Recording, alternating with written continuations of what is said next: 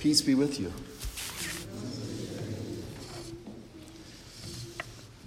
Our faith is a journey, not a destination. Yes, I'm paraphrasing the well known quotation, which in essence tells us to see life as a journey.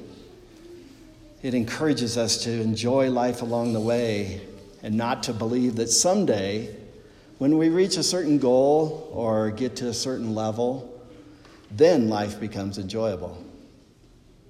We must stop and smell the roses along the way. This is what makes life worthwhile. Our faith can be the same. Our faith should not be about the destination. We don't just say, I accept Jesus Christ as my Savior, I am saved. No, our faith should not be stagnant. It should not remain the same year after year. Our faith should be ever growing, ever increasing in our understanding, ever inspiring us to new discovery. Just like the f- phrase, life is a journey, encourages us to see something new in each day, to take each joy and each suffering as an opportunity to learn and grow so our faith can grow each day so we can see the work of Jesus in each and every experience. Our gospel reading today is a continuation of the life of John the Baptist. In each reading about John the Baptist, we see this progression in his understanding. We see this growth in his expression of the faith. It starts when he's a child promised to the priest Zechariah and his wife Elizabeth they would have a child despite being childless and quite advanced in age.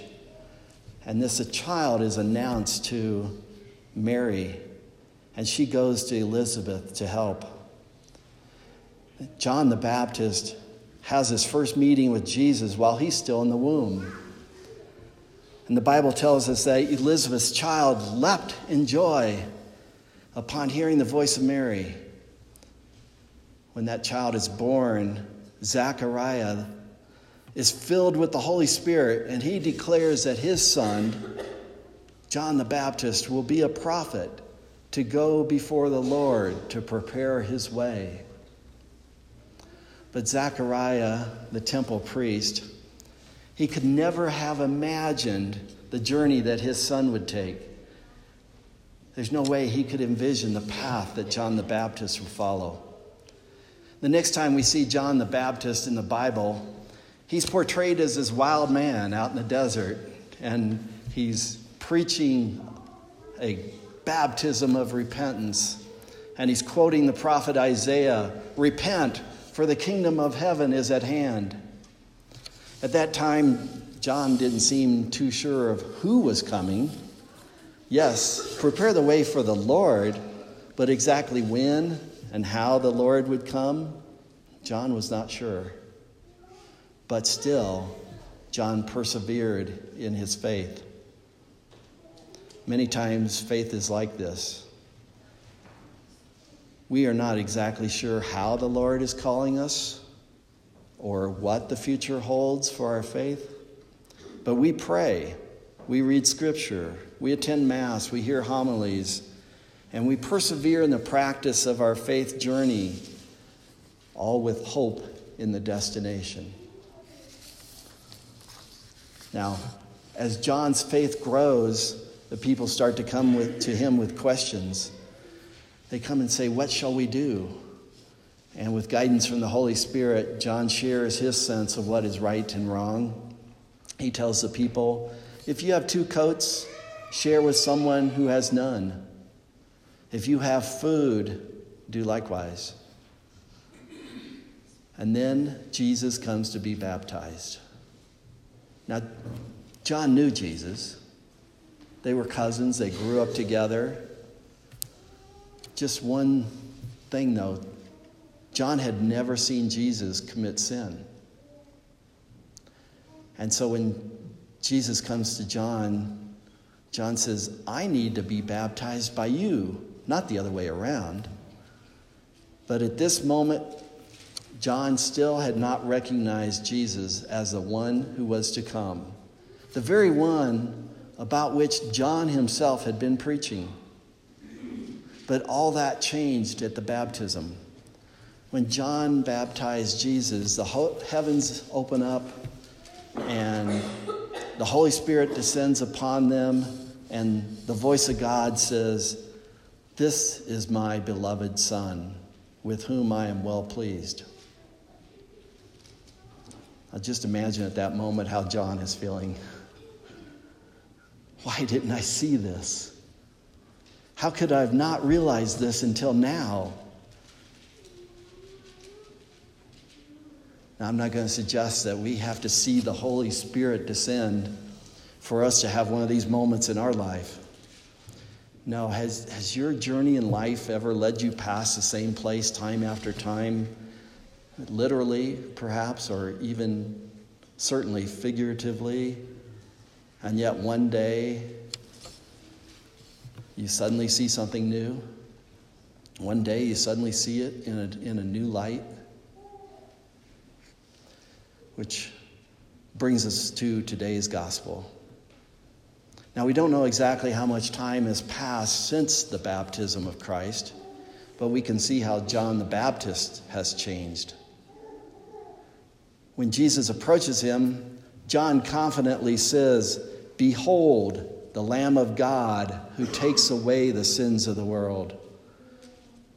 Now, when this phrase that John said, Behold, the Lamb of God, to the people of Israel at that time would have had so much meaning. They would have conjured up these images of Abraham leading his son Isaac into the wilderness and having been asked by God to sacrifice his only son, and Isaac asking why they have wood for a fire, but no lamb for the burnt offering. And Abraham having to reply, God himself will provide the lamb. They would have also been reminded of the Exodus when, in order to deliver the Israelites out of Egypt, God commands Moses to tell his people, Choose a lamb that is without blemish, and take some of the blood of the lamb and put it on the doorposts. And then that night they shall eat the flesh of that lamb.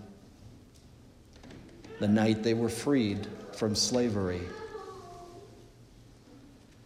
Or perhaps even when the people heard these words, from John the Baptist, they, they would recognize the words of the prophet Isaiah. Isaiah, foretelling of the life of Christ, is, says, he writes about the man who was despised and rejected by others, who was wounded for our transgressions, who was like a lamb who is led to its slaughter. Now, Jesus would f- fulfill that prophecy. He would give us the lamb for the offering. He would become the paschal sacrifice. He would take bread and break it and say, This is my body, which is given to you.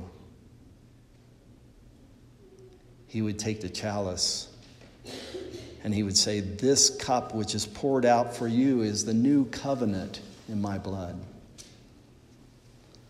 And then he would command us, do this in remembrance of me.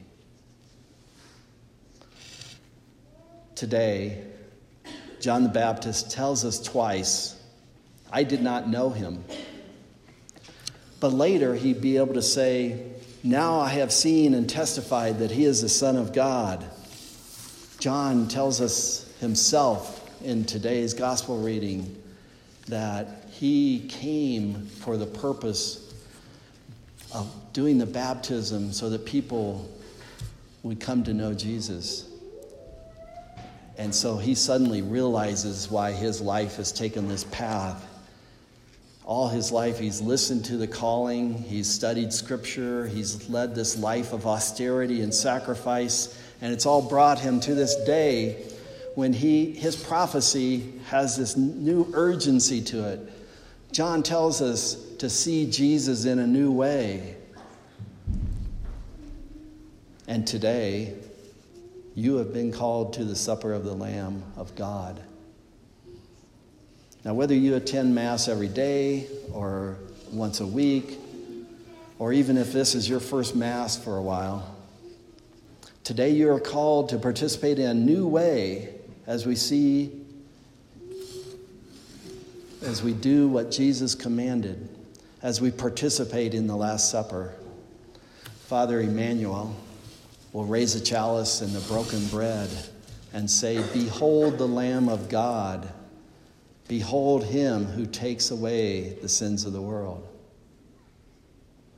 Your path of life, your faith, has brought you here today for a reason. Make your faith a journey. Enjoy the faith. Learn more about the faith. Grow in the faith. We are called to do more than just see our faith as a destination.